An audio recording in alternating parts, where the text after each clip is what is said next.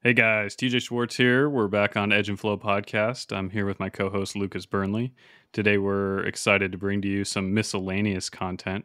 We've got a lot going on. It seems like summer gets crazy and I don't know, just uh, run the business and with the family. It seems like there's a lot going on. So we're diving into some really like actionable, good information regarding shop stuff, but also just uh, some of the things we're exploring in our life on the personal side and things that are keeping us busy. Yeah, we need to vent. I think mm-hmm. it's been it's been a hectic like what month month and a half. Yeah, yeah, no doubt. Yeah, a little bit. I'm sure there's a lot of people that are in the same boat right now. What mm-hmm. uh, we kind of stacked a bunch of activities Mm-hmm. What what activity should we go chronologically? Okay. All right. I guess what activity I, should we start with? Um well, I ordered a CNC machine like 6 months ago and it was headed to my house. I mean, it, it, it was in Houston and they're like, "Hey, we're ready to ship it." And I started. I had a week long backpacking trip planned, and I, they told me the dates they were going to ship it. And I was like, "It's going to arrive while I'm not home for a whole week." So I had them. Well, it might have been like the day before, and I was like, it's just not worth the risk. I could just picture my wife like cussing me while I'm gone, and she's like backing a truck up in our driveway or something. So I had to delay it. I had to tell them to hold it at their facility for like another week. Um, but it arrived. But I guess there's the trip, and then you you went to uh, a cool knife show. What was it? The Oregon knife show. Oh yeah. So this is this is this was really fun. This is out of chronological order. Also, just just as a pro hack, if you're ever waiting on a piece of machinery, just go ahead and schedule a trip. Yeah. It will assure that you yeah. shorten your timeline. It'll accelerate the land. Yeah, it'll just machine. accelerate it. Yeah. You know, that's, but you have to pay call. you have to actually pay for the trip right. or like make meaningful plans for it to show up the same weekend. That's right. Um, okay, so Portland show. Um, this was this was really, really cool. Uh, it was a one night show in Portland at Zidell Yards. I think I'm saying that right. And it was put on by Billy Cho um, and Nick Rolfe, who Billy Cho is a maker. Nick Rolfe is a collector um, and super talented musician. Um, and they just, I think they just wanted to do a really almost like a stripped down, like maker centric collector like evening, right? Mm-hmm. Um, it was super cool. Like they, you know, invitational only, didn't charge makers for tables, um, had a food truck out front, like very low key, four hours. But what was interesting was the amount of support it received from collectors. Man, it was awesome. Um, there was a there was a great roster of makers for sure, but like I was just amazed. I mean, people came from all over the country for a one night show.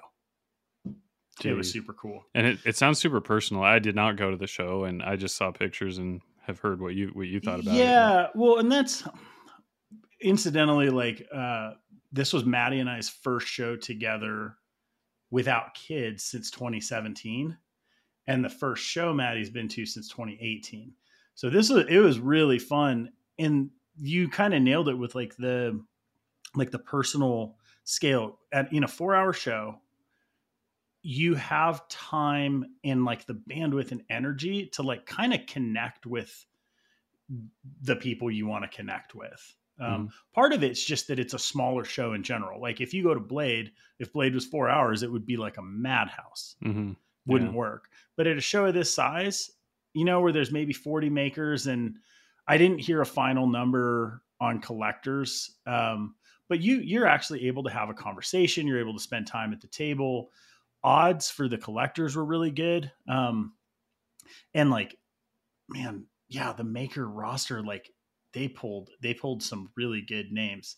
Um, it was, it was very cool to see. So I'm excited to see where the show goes. It's nice to have something local. Um, and again, like the, the idea of the one, the one evening or one day show, I think for a lot of us, it just works. Um, so yeah, yeah, that was super super cool. No, I'm glad I did. I'd love to see more stuff like that go on and Same. participate more. And yeah, that's a that's a cool model. Yeah. So so yeah, there's the show. Yeah. So backpacking trip. Yeah. So my brother-in-law, it, he was having a birthday and he it was coming up and he I don't know if he intended it for it to be his birthday celebration. He says it wasn't, but it, it did happen to happen over his birthday weekend. But he he invited it's it was the three brother-in-laws so it's me and then the husband of my well, my wife's brother and then the other brother-in-law. But they, so the three of us went on a backpacking trip in central Idaho in a place called the Frank Church. So the Frank Church is like the largest. It is the largest wilderness area in the United States in the Oh, lower wow. 48.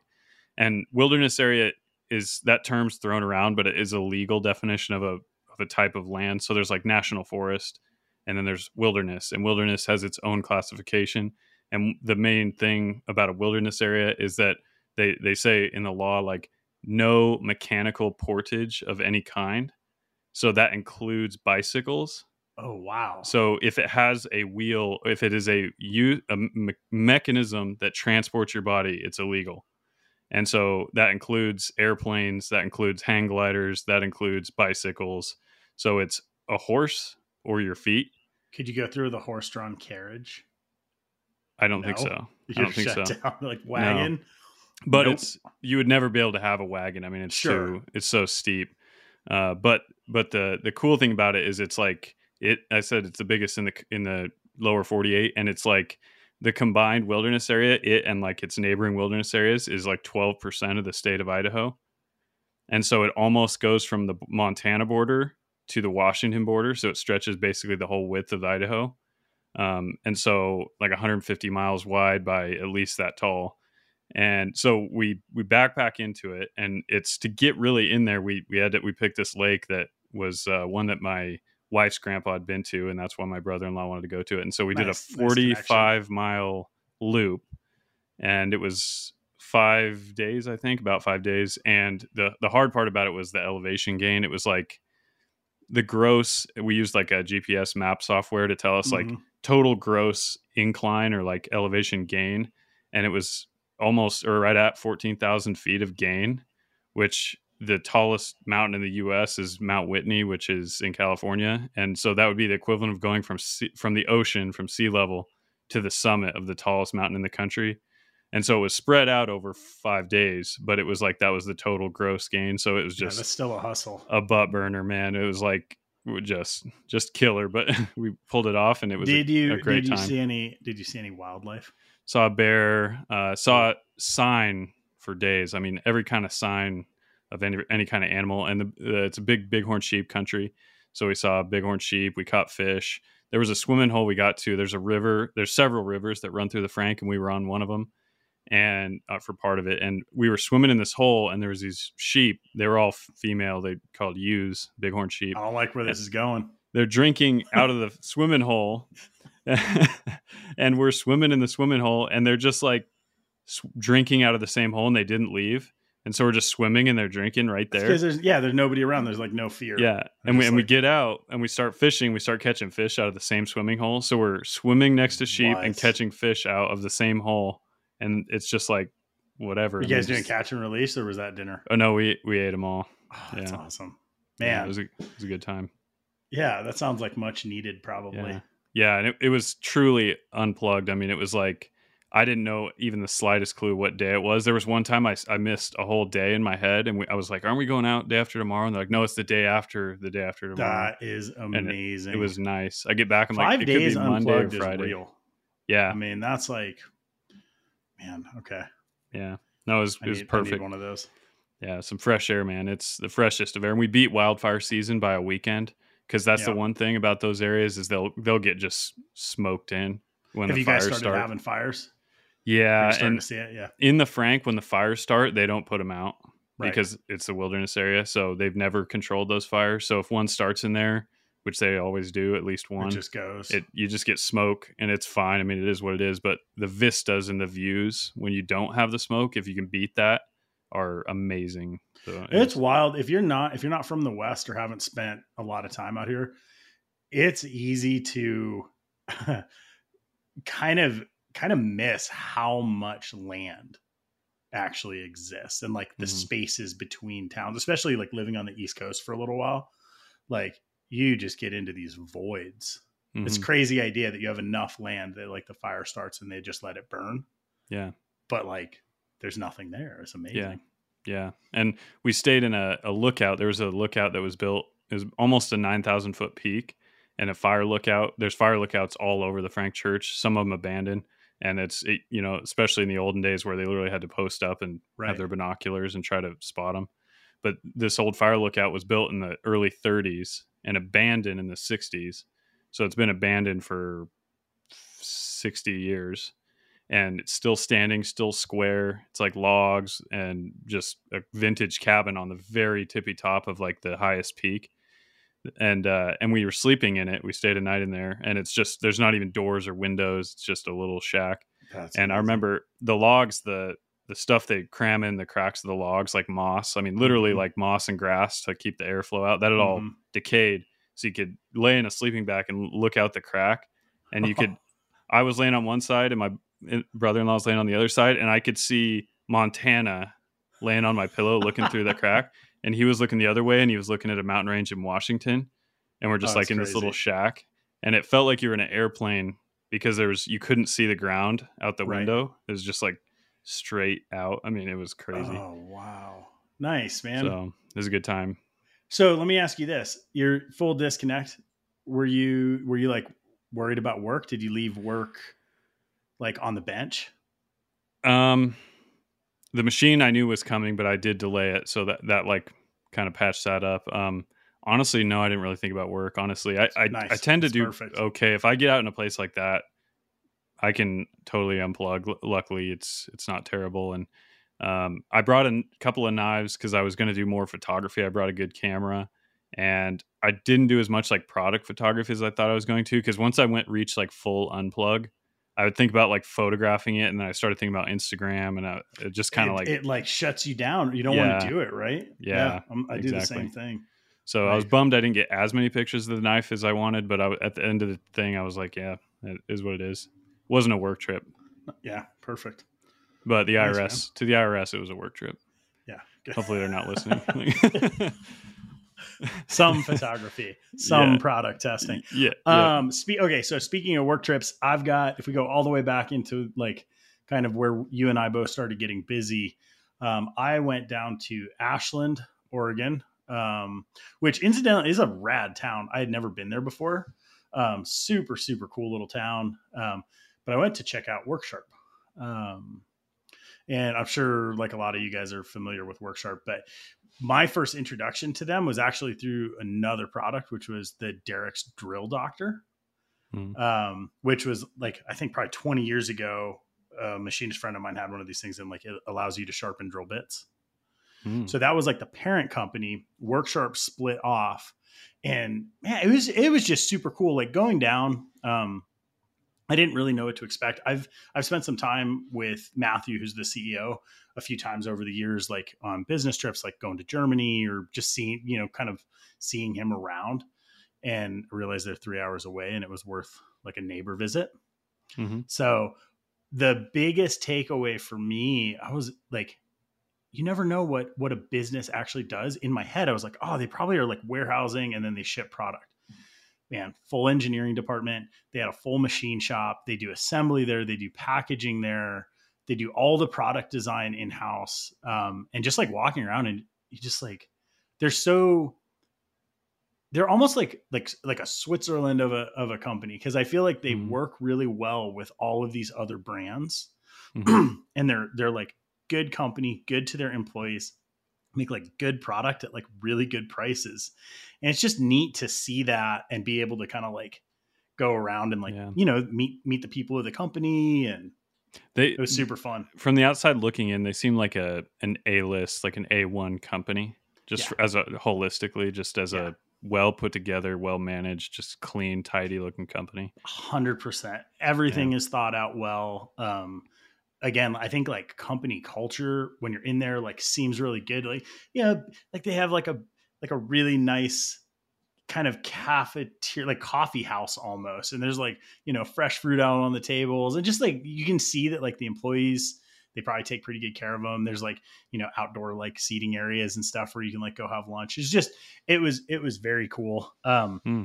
I also got to shoot some content with them. So like I basically I spent like um I spent two days down there and we just we just had fun. You know, I was like, hey, if I come down, like, can we can we shoot some video? They've been doing all of this content around sharpening um and like these really cool um like scavenger hunts where they like geotag and they'll like leave leave like packages around and stuff. Um, and I I love seeing companies engage and kind of become community resources and like hubs for information. So That's I had to awesome. throw a wrench in that, and we just I feel like I feel like we mm. mostly just had some silly time, yeah, making well, videos and that's awesome. No, I teaching mean, me how to sharpen knives. right there, you go. Yeah. Well, it's it's different. That's the thing. Like they have a pretty robust product line, and when I'm looking, I'm like, okay, if a customer asks, like, hey, what do you recommend? I hadn't used, I'd only used one of them. And so I just wanted to see, I wanted to see those being used on like my knives or something similar, just so that I would have like kind of a, a clear understanding of their capabilities and like weaknesses. Because mm-hmm. I mean, the knives that leave my shop, like I sharpen on my machines. I'm not doing a lot of like manual hand sharpening once they're done. Mm-hmm. Um, so I was like, hey, just teach like teach me like I'm a, I'm five. Yeah. No, I, I get anxiety because I, I have very stringent systems. You know, I'm like a process guy. So I like my overlands and my custom knives that I make, like I have this very rigid way of doing it that I plan out, like exactly the bevel angle and all this stuff. And I always have people come up to me like, Will you sharpen all my knives? And they bring me like six knives, all different blade shapes and it gives me so much anxiety. and like yeah. I'm like what angle is that? And like who sharpened it last? How did they sharpen it? And it it that's where you get into you know their discipline of like right. how do you make something universal? You know what i mean? How do you make something that everyone can use that'll work on every knife? Right. And that seems that sounds like a lot harder task than what i'm doing just well and that's what knives. that's I, I completely agree right? And there is like maybe I'm kind of like a cretin in this regard, but like for me, there's a point of sharpness where then a knife does its job. Mm-hmm. Um, past that becomes like almost specialization, super interesting, definitely has its place. Mm-hmm. But like for me and my knives, a lot of times I'm like, okay, that's going to cut whatever I need it to cut. Um, so it was fun. We did like a test where like one of us used a powered system, one of us used uh, one of their like field sharpeners Mm-hmm. And then I used, I think it's called the Precision Plus, which has like some angle adjustment and guides. And we all sharpened a knife and then did some like some like the internety like knife edge mm-hmm. tests that were yeah. fun. Mm-hmm. You know, but it, it's just interesting seeing like, you know, oh, you have a recurve. Like I've always sharpened recurves on a flat stone. Doesn't matter. But but it was cool to see it in process where you're like, oh, what would you do?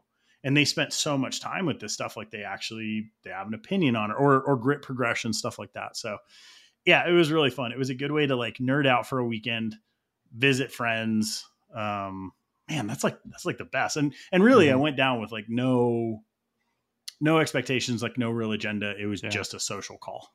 Um, yeah. Well and, and they and I've, me.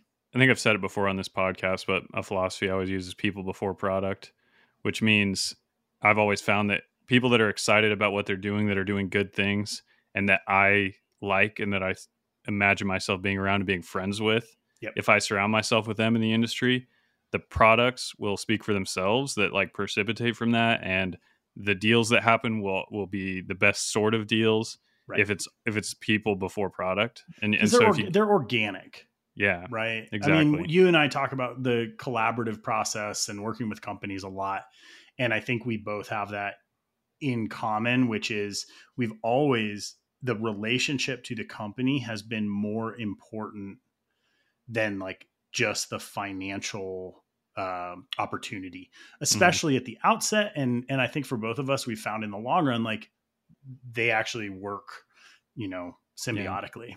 Yeah. yeah. So, well, and, and you you don't want to be the guy that like keeps to themselves until they need something. Yep. And then every conversation with a new person is always a business inquiry. Yeah. You know, it's like the inquiries should be intermixed with like just having fun. You know, it yeah. should that it shouldn't start with that. Um, not well, that it may, can't. Maybe but... maybe that like ties in just to kind of our businesses in general, which so much of it is like, yeah, but we don't want it to suck. Like, yeah. I don't I don't want every relationship to have to be like a hustle or like a you know quid pro quo type of yeah. of exchange transactional. Like, I want people that I enjoy spending time with that I'm able to do interesting work with. Yeah. That's a exactly. gift. Mm-hmm. Yeah, okay. we the ability to choose that's that's a nice thing that that's know, a can... huge one. It's, to it's work like with who you want to. it reminds me of like in high school there's all the cliques and then Yeah. as soon as you leave high school to a degree you can start to be like you know what i never liked him anyway i'm Yeah. just doing i'm doing my own thing like i'm gonna these are the people i do like i'm gonna hang out Right. with them and it's like when you're doing what we're doing the knife industry in general it's like just kind of move with the flow of who who's who who are your good friends who you know is working hard who has the drive like who just fulfills what you're looking for in your circle you know and then it just feeds itself uh, so I, I I I remind myself of that philosophy, but to me, it's just it's, it is kind of natural. Like you don't have Yeah. to you don't have to plan these friendships; they just come totally. along. Well, that, I mean, that's like the idea of networking in general, where you're like, you know, we talked about that with Blade Show. You know, Blade Show's networking. It's not Mhm. a networking event. It's just a, a place where you can spend time with all of the people. hmm Some of those Yeah. end up being like good connections. Yeah, Some totally. of those just end up being too much beer.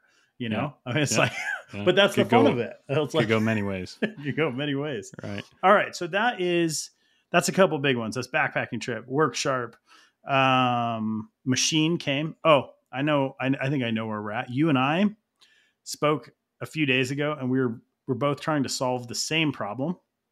Yep. And we're going about it in slightly different directions, Yeah. in different ways. Bef- before we dive into that, do we want to Okay. talk machines? oh, I mean, yeah, of course. Yeah. Are we Well- talking like machine, like your machine? You want to talk about it? Well, that I mean that would be cool, but I, I was just thinking because that was the tail end of a we had like a long kind of enduring conversation about machines before I ended up buying this one, even before I bought the Tormach. And so we've We got did. we've we've got kind of a history of talking machines. So I was, I was thinking maybe we could dive into some of that. Okay, let me let me kick this one off then because I think Okay. I remember the Tormach conversation. I think I had made like a pretty strong. I was like, I want you to get a machine, hmm and we like looking at the options. Like the Tormach really was like value proposition. It allowed you to get rolling and get working and test if you even wanted to own a CNC, right? Because Mhm. that was kind of where it started. Yeah, yeah. What was when we were first talking about it? Like, what was your alternative if you didn't get get a CNC? Because it seems like crazy now. So where I was standing looking forward was I the dream was always to have a CNC like that was always a part of my plan and having owning a house and having a real shop that I was able to invest in was kind of a prerequisite. It's not 100% necessary you can le- rent a shop but for me that was step 1 was to get the house. I had the house, renovated the house. Then it was time. I was like the natural progression is now I can do do the thing. I can buy the machine. But I was looking at it and I my business had been doing well for a number of years and and increasingly well. And without a CNC, I felt like I was doing a lot of the things that I did want to be doing. And I wondered, I thought, you know, with the CNC endeavor, like, am I going to be backtracking on what I've just been building where I was more of like a designer and like a CAD guy? And, and it, my only fear was I like to some degree the philosophy of finding out what you're good at and like tripling down on that thing Mhm. and CAD was kind of that thing for me. And so the CNC world was still alien to me. And Right. I was worried about like if I start anew on that journey, which I, I in my heart of hearts wanted to do, I was worried if it's like, is it going to just be a distraction? Is it going to like water down the whole thing that I built? Cause I'm 10 years in at that point. You know what I mean? Um, and so what I did find though when I did buy one was, and with your nudging, you know, decided to finally do it. When it finally arrived, what I realized is like what I was doing in the CAD environment and everything I was doing, it was like it was just annexed to that, and it, They're so didn't. hand in hand. That it was wasn't really a diversion. No, Yeah. it's no to to you already had like 90% of the skill set plus your process oriented. So it's like for you fixturing things like that are actually super intuitive, Mm. which is crazy and I hate you. But um but yeah, it, it's just a it's an it's like a natural extension. right. When when did the first when did the Tormach come? Are you It's a full year? 18 months. 18 months. Okay. Yeah. All right.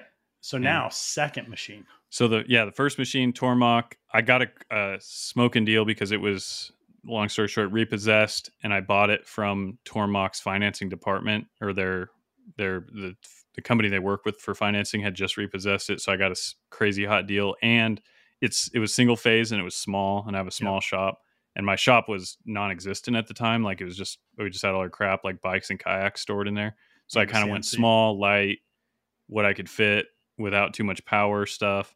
Got it in there, started running it like a freaking working it like a horse. You know what I mean? Just like using it every day, all day, and realizing like, okay, I'm actually using this thing more than I thought I would, and it's doing a, a nice job. But the the new machine is a whole new tier up in terms of weight, power, size, all these things.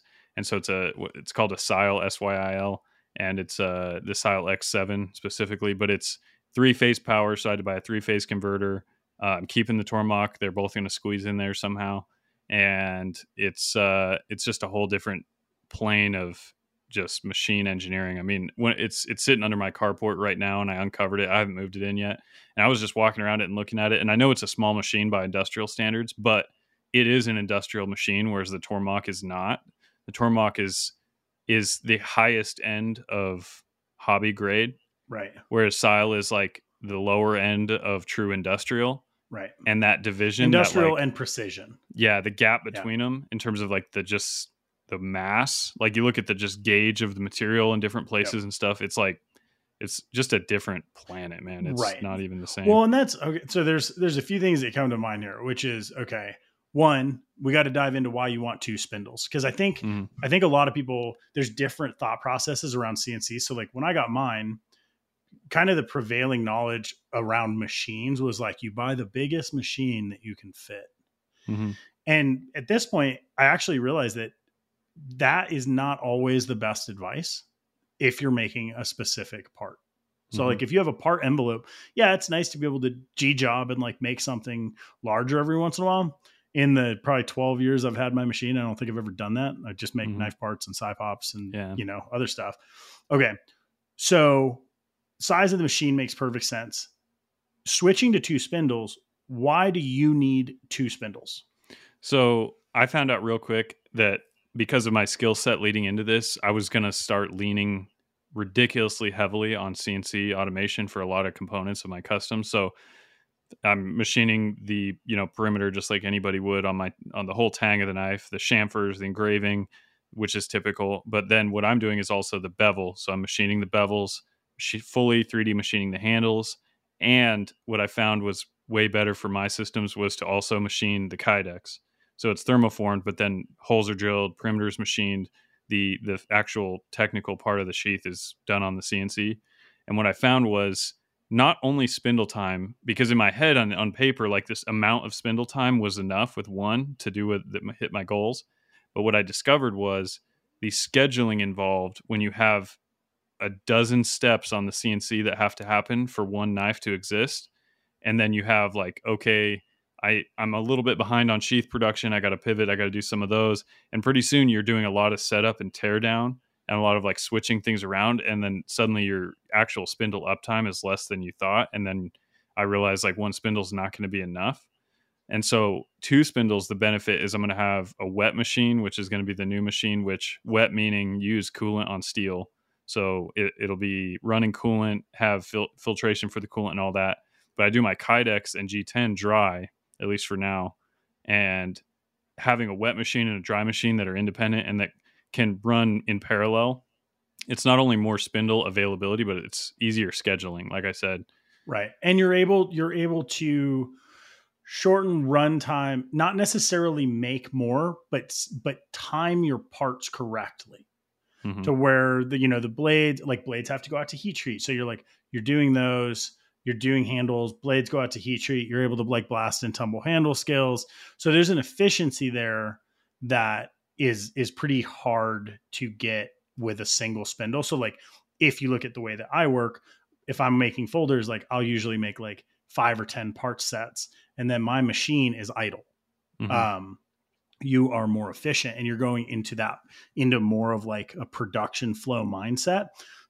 that spindle time becomes super important. Yeah.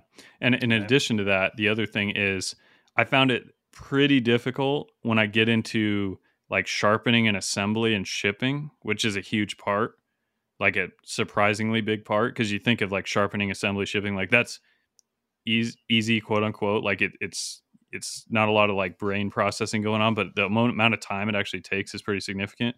And I I have a really hard time actually keeping the CNC going while I'm doing that. Yeah. I, a little bit more difficult than I thought because if I'm doing am shipping like 50 knives and I'm trying to box them, like I got to have clean hands. I got to be in a sterile place, going back in the shop and flipping parts, changing tools. Like it's a hard, you know, hop, skip, and a jump going back and forth. And your brain is not really wired. Mine isn't to go back and forth between those two operations. And so nobody's the idea mind is wired for it. Some people Right. like you can do it. It is not the most efficient thing. Exactly. And I found that if I have two spindles, my theory, this is what I'll find out, is if I can double my machine capacity, then maybe they will work two weeks out of the month and be idle Right. two weeks, Yep. but those two weeks will be double the output. So, in Double the other output, words, yeah. I can set up more work for me to then sharpen and package and ship Yeah. in less time and not feel the need to like keep the machine running while I'm not next to it. Right. And so it it's not that they're both going to run 4 weeks out of the month all the time. It's that it'll be a denser CNC day or week if I'm doing that thing. Right. Well, and this this idea, I think, would be like almost like heretical to to machine shops. We're not job shops, right? Mhm. For us, running our spindles, you know, hundred percent of the time, or like running lights out. I don't think it's necessary, and I also don't think for us it is beneficial because that is that consumes all of the time. So, like, even if you look at it from you have two machines now those machines are going to need to be maintained. They're going to need to have coolant topped up, chips removed. You're like me and you want things to be like nice and clean.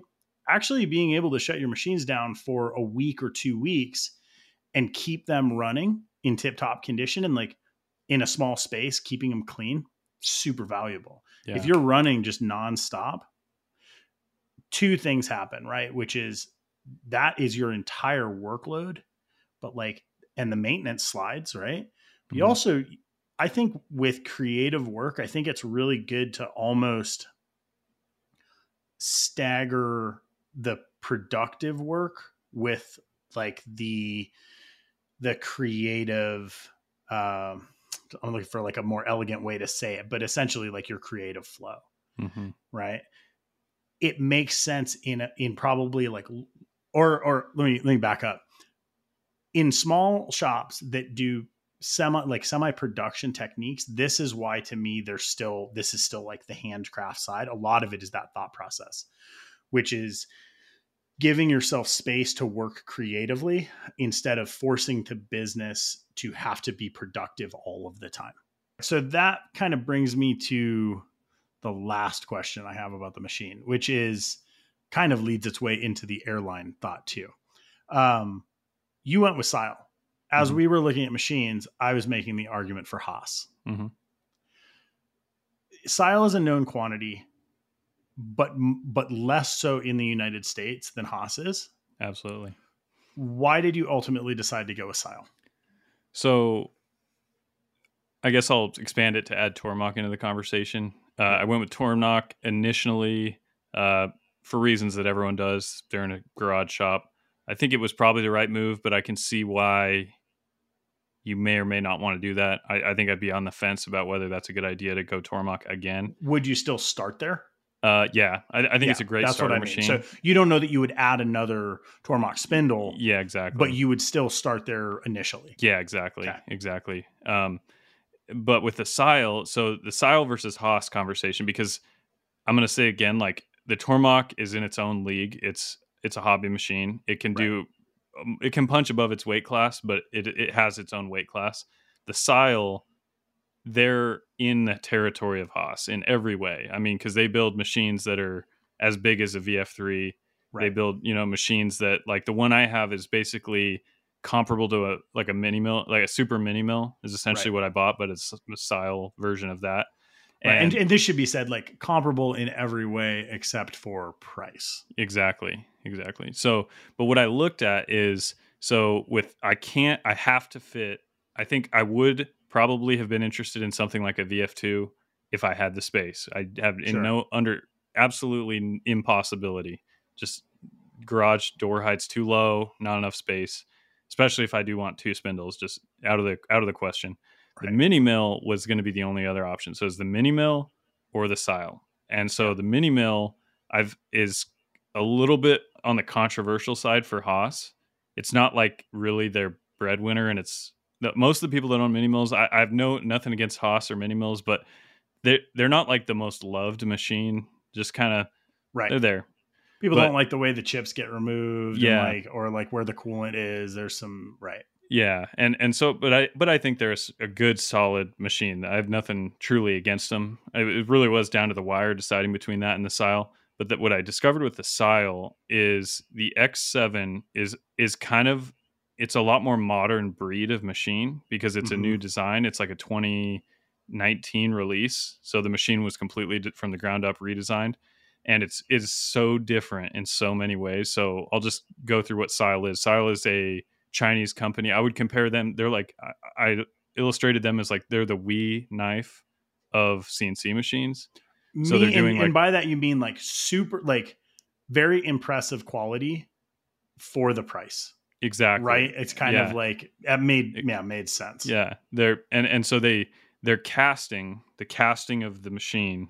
Um, as and most people have looked into CNC know that it's the main part of the weight is a enormous base and what's called a column, and that's what supports all these systems. And it's where all the weight is, and it's designed to dampen vibration and whatnot. And in pretty much all machines, it's iron, it's cast iron. Uh, the Syil is actually granite, but it's uh, like fake granite. It's like epoxy granite, is what they call it. So it's a it's kind of like a fake countertop, if you can picture that, that you would buy at like Home Depot that feels like a real stone, but it's like poured and cast. Super And- stable. Yeah, it's very ther- very heavy. It's thermally stable is the main reason to do it is because it doesn't uh, expand and contract with heat, which is always something you notice with CNCs. They warm up, they move. You have to you know re-indicate and make sure everything stays on track when it warms up, which is manageable. It's not the end of the world. But that casting is made in Switzerland, so it's a uh, Schneeberger is who makes the casting, who's a very A-list, top of the line machine casting builder. So it's Mhm. a Swiss machine casting and Japanese ways and ball screws, and then the Chinese assemble an enclosure around it and set it up with whatever controller you want. So you can get Siemens, Fanuc. Um, I went with one called a Syntec, and you Why get did you three-phase, choose the single phase. So the the Syntec is basically a Fanuc. It's it's basically a comparable to the Fanuc. It's like runs uh, similar G code and whatnot. But the Fanuc is probably fifteen thousand dollars more. Which, Right. if I was going to do the Fanuc version of this, then suddenly the Haas question is You start to come back into the price. you price. start to come back to Haas, yeah. And so, but it's just to get to the nuts and bolts of it, to get the speed, the mass, and the power in a Haas that compares to the Syil. The Syil is about thirty nine thousand dollars before shipping, and the Haas. I don't want to speak out of turn, but I want to say it was more like sixty five. once yeah once you're optioned out in the haas you're like 60 70 I, and i'm in the same boat too right Yeah. like i'm i have a 2007 haas tool room which is the tm1p um, where i'm at is i need more tools but i need overall a smaller machine so i have more bed than i can really use Mm, but i only have 10 tools and i would love to have like the Syil it would be would work at 16 right? Hmm um, the haas is 20 Yeah, um but it's i'm i'm going into some of the same questions which is like what you presented with Syil is for a value proposition is very very good. My Right. biggest concern with Syil was like support Yep. right exactly. um the nice thing in a, in a way like i almost feel like like you have an android phone i have an apple phone Yeah.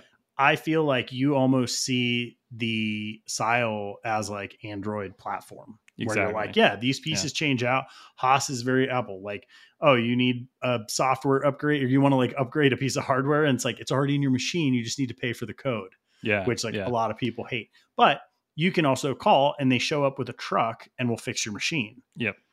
Yep. i've always had a concern about the support Mhm. um you and i are both in the Syil user group on facebook and it actually like there are problems that arise but it in you you're in there more than i am are they being taken care of in a satisfactory way Yeah, so the the big hole with the Syil machine, like you said, is there is not a Syil Tech with a van that says Syil on it that's going to show up to your house. It does not exist.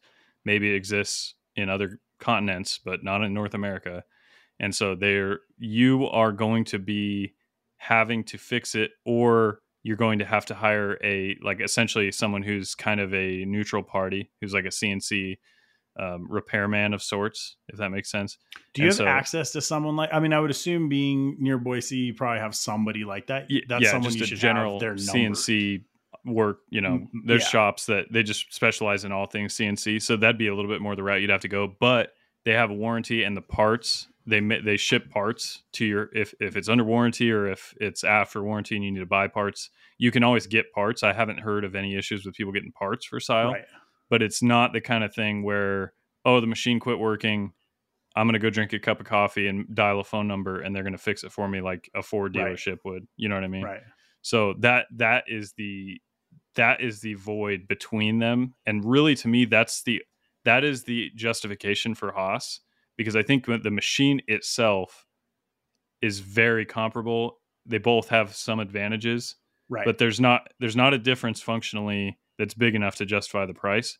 Right. But the local service is the thing that w- would to me like if someone were to say I'm starting a machine shop, I want to have a fleet of machines.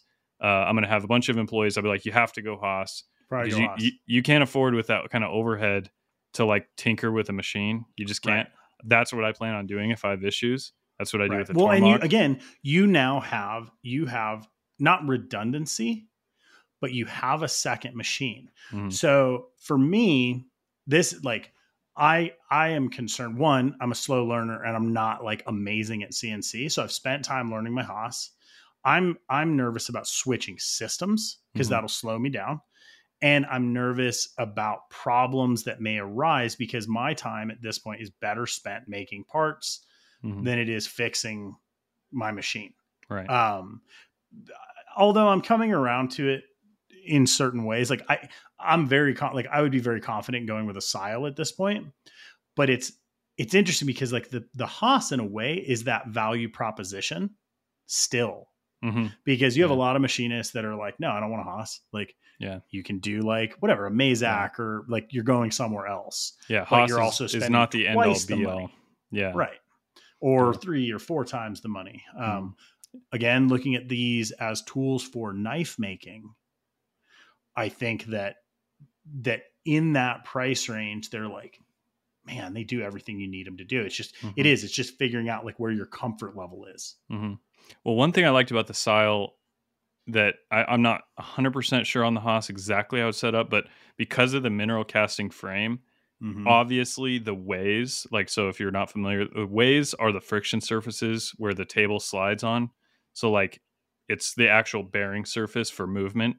And the ways on a conventional machine that's iron casting are part of the casting. So, like, Right. you would take that giant casting that weighs 5000 pounds in your in the factory and they would grind the ways to be perfectly straight and parallel and then they would assemble that the machine on top of that and so if you get any issues where let's say you're machining g10 all day and you wear out those ways the machine you can take the whole thing apart and you can re-scrape those ways but at the end of the day if the ways are starting to go on you the machine's it's the end of life type failure for the machine. And maybe it could be used for like really low precision stuff but those ways are the heart the beating heart. Once they're The done accuracy. it's done. But because of the mineral casting they have to use what's called linear rails. So like they're japanese made they're mounted on through basically uh, threads that are cast in steel threads that are cast into that casting and you they bolt those ways on. So if they wear out you can just put new ones on and so Yeah. the long term if you're going to own it for like 10 15 years it, it can be rebuilt to 100% of its original capacity in an afternoon just turning a wrench whereas with a boxway which is what their Yeah. most hosses run like it's it's going to last a long time there's 25 year old hosses still chances, doing really well yeah, chances are as as like a small one, two, three, four man shop, you actually probably never you could Yeah. probably use it for an entire Yeah. career. Yeah, and it may not be a big concern, but once those ways start to decline, basically what's going to happen is the ac- accuracy is going to start to decline and it's not recoverable. Like the accuracy is just going to begin to decline and never return. So, Yeah. um, so that's that's one advantage for a long term case. Uh, yeah, there's a lot of details that uh, There's you and I had a bunch of conversations Yeah. about this. The Yeah. one one other element that I really liked about the Syil was they do. I think it's the X5. Mhm. The thing is like the size of a refrigerator.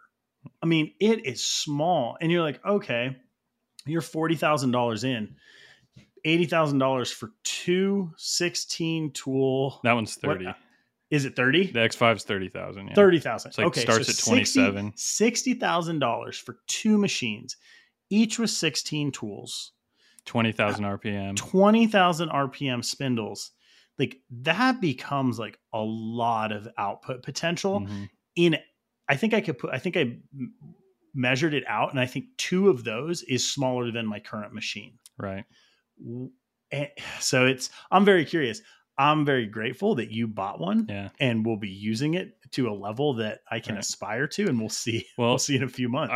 I I think I'm the first. I've seen guys making knives on the Syil, but I Right. don't think they bought the Syil to make knives. Like they're just people that are machine shop guys that have made knives with them. made made knives, But- or there's a few guys. Yeah, there's like I think I saw a guy who makes like oyster knives or something. Yeah, but I, I'm like funky titanium. I might be the first full time knife guy in the conventional sense to just buy a Syil instead of a Haas and and to cool. like roll those dice. And there was a little bit of excitement for that because I do have a YouTube channel and I will be posting a bunch of videos. And to me, there was a little bit of a like mystery box factor that kind of Sure. attracted me. So we're gonna see how it goes. I, I have high hopes for it. I'm I'm pleased with it. Just sitting in my driveway, what it looks like. So that doesn't mean anything. It's but- beautiful. Like from a design standpoint, they are very very attractive machines. I don't know if that like I don't know how many people that Yeah. matters to, but for me, I'm like I want an aesthetically yeah. pleasing And workspace. I hate to say it, but their accent color is yellow,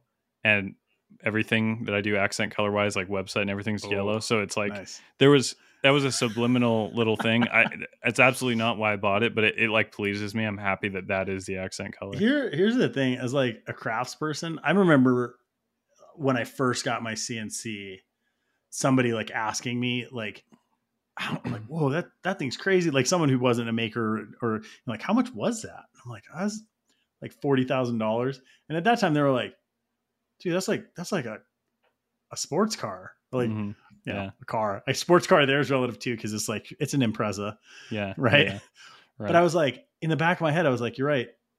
It's a sports car, but it makes money. Mhm. Dude, yellow accent, dude, do it. Match your cabinets. yeah, Like it's yeah. a treat, man. It's your Yeah. sports car. Like Right. that'll buy you sports cars. There in the is future. sex appeal does matter. It doesn't matter what it is. And like with the CNC, it's like, man, I just want it to look it does good. look it does look pretty cool. So Yeah. uh, I can't wait to get it in the machine and or in the in the garage and take some pictures and stuff. And I will say just just to cap this conversation off, I think if this machine works out the way people love them, everyone that has one loves them. Most of them are in Australia, like you were saying earlier. And Asia, They're- right? the, the reason we don't hear about them is because they're the voltage on the thing is a European voltage. Like they run them in Europe, they run them in Asia, they run them in Australia, New Zealand. That's where like I would imagine there's more of these in New Zealand than maybe Haas. I made that up. It might not be true, but you see a lot of them over there. And so we're like just getting the early kind of wave of them in the United Yeah. States. Uh, but the thing, um, if it works out the way that all these people in these other countries seem to portray them, I want to have two Syils. I'll probably sell the Tormach side by side as the redundant double system that I've just been describing. But I want to have a Tormach that is like the cheap base model without the enclosure, no coolant, like spend 10, 11 grand on a brand new Tormach that only does Kydex. And I don't need a tool changer for it. And it would just be like a little Kydex position, just a little Kydex corner in the shop. That'll Would be you even need to go? Like, I mean, is that something that you could like hit with like an X carve or something? probably like go router. Probably, but like I mean, the Tormachs you can get them down in like the They're six seven grand inexpensive, yeah. range, and it's like I already know how to run it. I, I do like the machine a lot. It Right. it does a lot of good things, and so it's like, eh, probably makes sense. The one I have, and here's I'll just circle back to Tormachs one more time. So the the thing that I would say about Tormach is I bought on a good deal, so I got like thirty percent off of my machine because it was that repossessed situation. Yep. If I had paid full price for my Tormach, it would be the same price as this Syil, and that's not okay. Like looking at the two machines, It's not acceptable. Spec, pound It's- for pound. they're not equivalent, and, and they're Right. not even comparable. They're just it's com- I mean It's no, it- completely dif- disparate. And so Yeah. Because I got such a good deal on it, it makes sense, but I would not pay the full price. And by extension, if you buy this cheap stripped down Tormach, it's let's say you spend 12 grand on a Tormach because you got like a base package. That is what Tormach should be. right. And I think when they reach up and totally equip it into this like attempt at an industrial machine, right. it starts to reach out of its grasp, I think. Right. And so that twelve to fifteen thousand dollar Tormach is perfect because it's fifteen thousand is way less than forty thousand. It's way smaller, and it's that's the niche that they should be in. And they build you know machines with a bunch more capability, like the one I have. But then you're in the territory of spending money that you should be buying something else, and that's my opinion. But um, well, you know, the other nice thing, like, okay, the reality is you you're increasing your output, so you can add another machine at some point. You're like, all right, you just you just worked your way out of your own shop, right, So right, like, right. and then at that point, you're like, you already have a very nice Tormach. Mhm. Odds are, you at that the point where you need another Syil, you just keep your Tormach that you have because it's nice. Yeah. You use that as a as like a whatever you know post op machine or like first op machine or something, Kydex only or whatever it is, and and Mm-hmm. Yeah. you don't have to pay to have two machines moved. Yep. You know, Right. You just run that thing into the ground. Yep. Dude, that's exciting. Yeah. All right. So- So, there there is Syil Haas conversation. I am undecided, uh, but I'm with you. I like a lot of what Syil is presenting. Um, and if it works out for you, I think that's definitely something Yeah. I will look at, especially because, you know, like we talked about earlier, right? Your friends.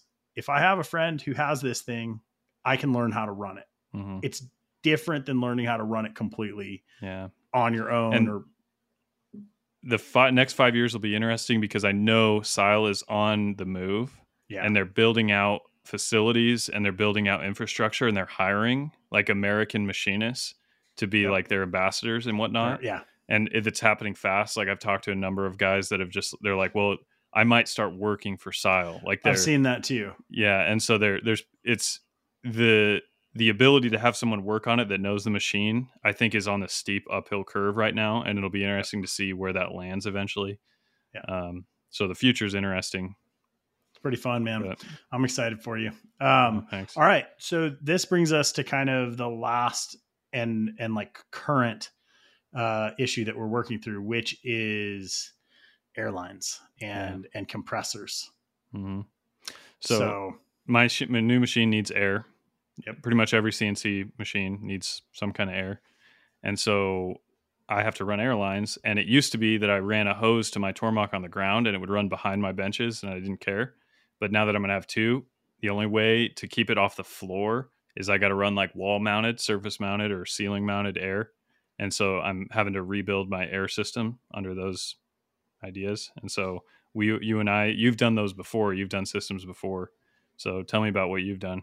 All right. So I am a huge fan of Rapid Air Max Line, which is essentially we'll get to your PEX in a minute, but you can almost think about it like PEX, where you're able to cut it easily, you're able to splice into it. There's they have their own proprietary fittings.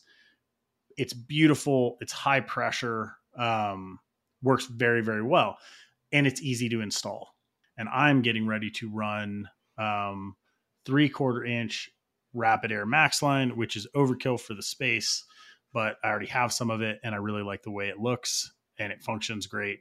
Mhm. And you are getting ready to run off of an existing compressor, right? hmm Do you have an air dryer? I don't have an air dryer. I have a bunch of air catches. Uh, Air Mhm. dryer is something I'm looking into.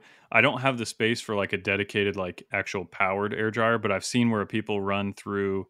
They fill tubes. It's like a, it's a series of tubes with uh, I don't know if it's like silica Silica yeah. beads or whatever Yeah. it is. Well, you can get the inline like desiccant filters. Yeah, Those Yeah. help. Um, it also depends on like air usage, humidity in the air, like all of that stuff. yeah, yeah. Are you Well, it's- having like are you having any like air in or any water in your air now? Slight amounts on the Slight blast amounts. cabinet side. I haven't noticed it at all. Okay. But what I- what the only time I've noticed it is if I'm blowing off like my fixtures in my CNC with that nozzle for the CNC. Every once in a while, I'll see, I'll just, it'll be perfectly dry and I'll uh, see a little tiny sp- splat of water, like a droplet made its way through onto Yep. the fixture, and I'll just see that. And I knew it came from the line. And so th- it's something I'm going to have to to work on. Um, I know that it's it's creeping in there a little bit. It do, it hasn't done anything negative that I've ever noticed, but I know it's not good. Uh, so it'll be What? How many gallons is your compressor? uh, it's 60 gallon. Is it like California Air Tools or something like that? It, it the one I've got, I got a smoking deal, and it's a central pneumatic, like a Harbor Freight, essentially. Okay. So it's uh 15 CFM, basically your standard five horsepower air compressor. It's three 15's enough for everything we do. Yeah. Yeah. Um, and your your new machine, your style, I thought it, it's not servo tool changes. So the the X5, just to circle back, the X7 is the one I got. It's been out for a few years. Got the it. X5 they just announced, and they're delivering probably the first of them like fourth quarter of this year. Those I believe have zero air input. They're all servo. So the tool changes and the drawbar and everything. I think everything That's think wild. is completely airless, um, which is pretty cool. But yeah, this one does have air. It just got a, it's got an air drawbar Okay. and So uh, yeah, you're going to be running two machines. Your air usage is going to go up, and and this is like that idea of like, okay, if you have both spindles running and you're blasting parts, right. do you have the airflow? And and is that going to increase? I don't know, man. The water in the line thing is something that I'm like obsessed with. Right. Like, it's ridiculous. Like the the Kaeser that I bought is the Air Tower Five C. hmm Um, I think it's like 21 or 24 CFM, 100% duty cycle. That's perfect. It's way overkill for kind of what we're Yeah. doing. But the two, like, it's quiet. Er, they're still they have kind of a high pitched noise, but they're it's like I want to say like under 70 decibels, Mhm. and and you get that perfect clean dry air. Like to me, I just like I'm like it helps protect my other tools. It it improves my like my working mm-hmm. environment. Yeah. No, I know a lot I'll- of people would not drop the coin on on a Kaeser. I'm gonna. I- I don't know if it'll be a Kaeser, but I'm going to be buying a nice air compressor because it's probably the most annoying thing that I own is that air compressor. Like, it's really freaking loud and Yeah. it works. It's got it's enough air. The CFM's enough, but it's so loud and it's like there's so much reverberation that comes from that thing. It works. I mean, everything that I'm doing with it functionally, I have no issue. Right. But I I'll, I will get there. It's it's on the list and it's getting higher on the list. Um, but for now, the airline's running to where it is. Uh, That's I, the pro- that's like the key. that's yeah, infrastructure of getting air to where it needs to go right now is the main is the first focus. But we you'd mentioned Rapid Air, which uh, Rapid Air's it's a nylon type of line, but it has with an aluminum, aluminum liner. an aluminum sleeve, but the aluminum's Yeah. inside of it, and so you can't see the aluminum. It's right? like three layers, I think, actually. It's like nylon, aluminum, nylon. yeah, So, I mean, over the years, you see like old school, you run iron pipe for your Mm-hmm. airlines. Eventually, iron pipe rusts out and explodes. Maybe, maybe not. and you get potentially flaking and particulate like moving through the airlines because yeah, of the you get rust and stuff pushed through. Uh, people do copper. Copper's expensive. Mhm. Um, you got to solder it. Uh, people do PVC. That's my sketchy. least favorite option Yeah. ever. cheapest, easiest, Yeah. most explosive. most explosive. Like if Yeah. you want to build a bomb in your shop, Yeah. that when you like accidentally tap it while you're sweeping, it like ex- it yeah. shatters and explodes. Like it's a good fit. Um, you so you had presented the idea of PEX. Yeah. Um, So- where did you end up on PEX versus Rapid Air? So, so I've used PEX a lot. Not a lot, but I've messed with it quite a bit because I've done like DIY jobs on various plumbing, Which is a plumbing like product, yeah. It's a plumbing product. PEX has taken over all plumbing. It used to be it was like oh copper iron pipes, all gone, all PEX everywhere. All PEX. everything's PEX now, and it's it's like I think plumbers are just love it. It's like this new thing. It's a whole new generation of plumbing, but it's there's Type A PEX. I don't know all the details, but there's a Type A PEX that's rated for high pressure, and it's rated for like 800 psi. And it's you can go down to the Home Depot. There's one near me, and I can go buy. You can either buy it in a roll, or you can buy straight sticks, which is beneficial, and it's one of the main benefits of it is you can get a straight stick, and so when you clip it on the wall, you're not dealing with a coil. So with the Rapid Air, the benefit of Rapid Air is because of the aluminum. I'm not sure the engineering behind it, but I think the reason the aluminum's there is so that when you unroll it, you can run it through a, a straightener, like we talked about, where it rolls the pipe straight and then you hang it, and the aluminum will retain the shape because it's actually got a little bit of rigidity. Whereas a PEX pipe, it's only half inch. What I'm going with, it's smaller diameter. You can buy it straight, but it's it's, It's not gonna sag. gonna. It doesn't have the memory. It's like it's Right. firm, but if you have like a 36 inch section without clips or something, like it's probably not going to be just like beeline straight. Right. Um, and so yeah, I want to say you could probably run. You could probably run rapid air four to four feet easy without a without a connector with no with no sag. A, an easy way to think about it is almost like conduit. yeah, So what I love is you're able to bend like you could bend a clean 45 in it. yeah, Um, this is coming back to the OCD side of shop life, which is I would rather pay a little bit more for a product that is like plug and play and then and like aesthetically matches. The other thing is that they do all of these cool manifolds, so it's like cool. You ran your air system. I like I, I like doing looped air systems, so it's it all Mhm. connects back in and it almost charges as like a secondary tank. Mhm. Um, so you have these cool manifolds and like quick disconnects, or you have a manifold with three, you know, outlets on it. All of this stuff you can DIY. I wonder at the point where it's like, is it more cost effective to buy the known system or to develop it right. yourself? Right. And I think I, I love the rapid air solution and it's not not expensive. I mean, if you were to go with a half inch line, which is going to be enough for what I would need, it's like a hundred dollars for a starter kit, which has got like a pretty good selection of fittings and a hundred feet of the tube. And the the I would say the the big thing that I'm looking at, and maybe maybe I'm gonna regret this, but like in the shop that I'm in is so incredibly small. It's 20 feet, like 22 feet by like 11 feet. That's the whole thing. It's gonna have two two machines, and the only run, the only reason to run the air from the compressor for this system is to go to the two CNCs. And I don't need drops off of that line. It's literally just one run along the wall to the two mills. And then the air for my sandblasting cabinet and where my like blow off hose and like my uh, coiled up line for like if I'm doing tires or if I'm doing something else, it's all at the compressor and it literally has to be there because there's nowhere else to put it. So, you- And okay, I was going to ask you if you have like a coiled line. Yeah, And that's right there. Yeah. And it's connected directly to the compressor. So the this line that's going to the CNC, it's probably only about a 12 foot run, and then that's it. And so my my only issue with buying the Rapid Air is if I buy 100 feet of line, and then also figure out how to straighten it because you you have the straightener. I was talking Mhm. about borrowing it from you, but the straightener is like a 150 dollar piece. And so I was like, well, if I buy the kit and the straightener, then I'm gonna have like 80 feet of extra line and a 150 dollar it- straightener. So you're 250 bucks for Yeah. a full system. Yeah, whereas that 10 foot run, if I bought or 12 foot run, I can buy a 10 foot section of PEX that are Right. seven dollars, and it's like I'll drop like 20 bucks and I'll be at the machines. And Yeah. the the what I would want to do with the Rapid Air is when I have a bigger shop and it's empty and I'm setting it up the way I want it, and I know I'm going to have actual linear foot requirements, it's guaranteed going to be Rapid Air. Yeah. And so right now I'm just thinking I need I need to get air 10 feet away without dropping a rubber hose on the ground. Yeah, I Um, think you're probably PEX is a good, as much as I like hate saying that. I think PEX Yeah. is like if you're only running a 12 foot run, you just need air in a place. Yeah. It doesn't make sense to buy 100 feet. Can I go off on a weird tangent that my brain Yeah. just did though? Yeah, yeah. Fast forward, you're selling your house because you're moving into a new shop and house. Mhm.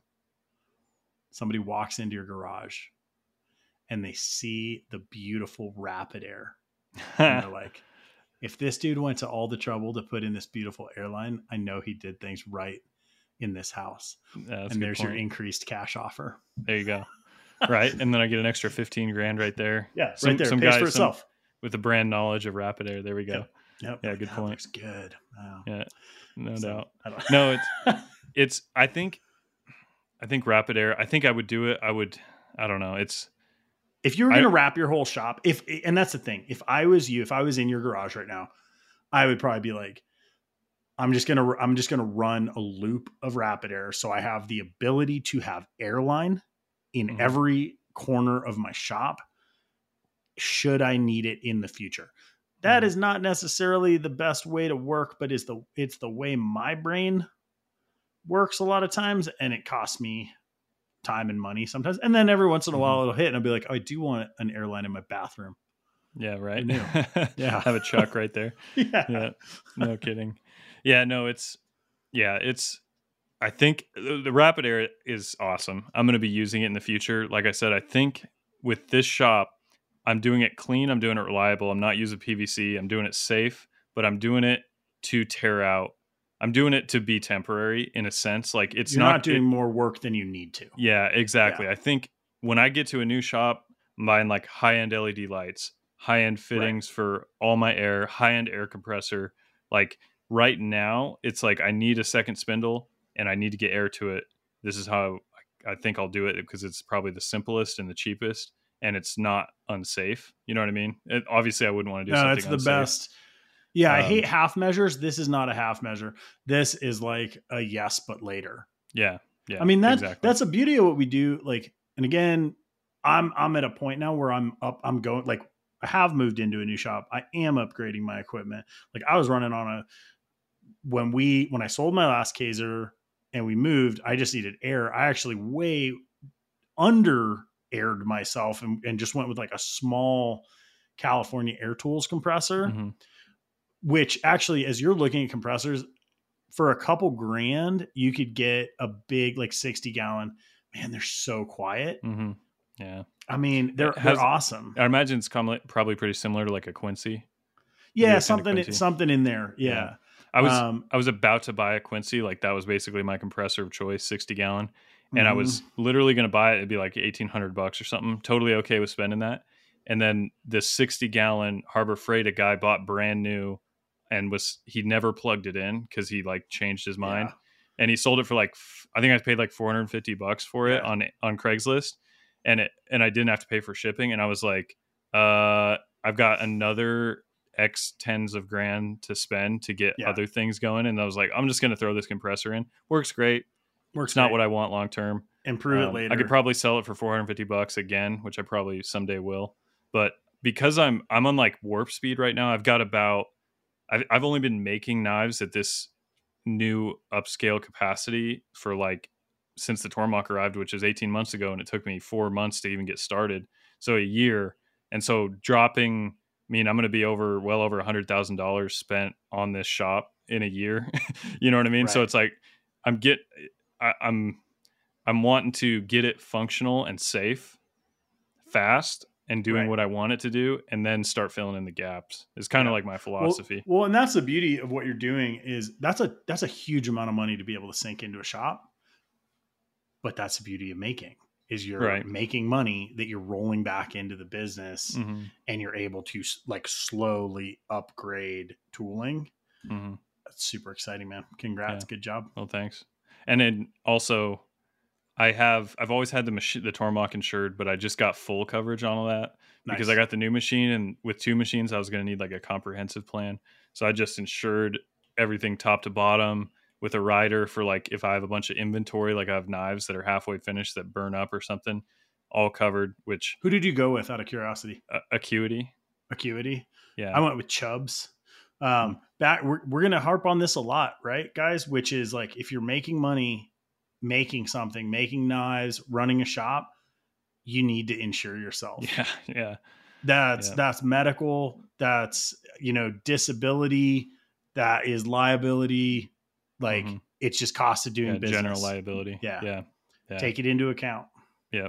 So it- yeah, I I, I knew I was going to need to expand my insurance game plan for the business because, like I said, it's it's a whirlwind. It's been one year that I've like done all this, and so it's like tons of things. I'm like warp speed. Like, okay, I need more insurance. I need this. I need that. Like, I'm definitely on like overload of decisions. You know what I mean? Like Yeah. decision fatigue. And I was like, Take but the break. insurance can't wait. Yeah, you know? that's a that's a good one. I mean, and it and it comes in waves, but like hoping for the best is not a plan. No, Like, no.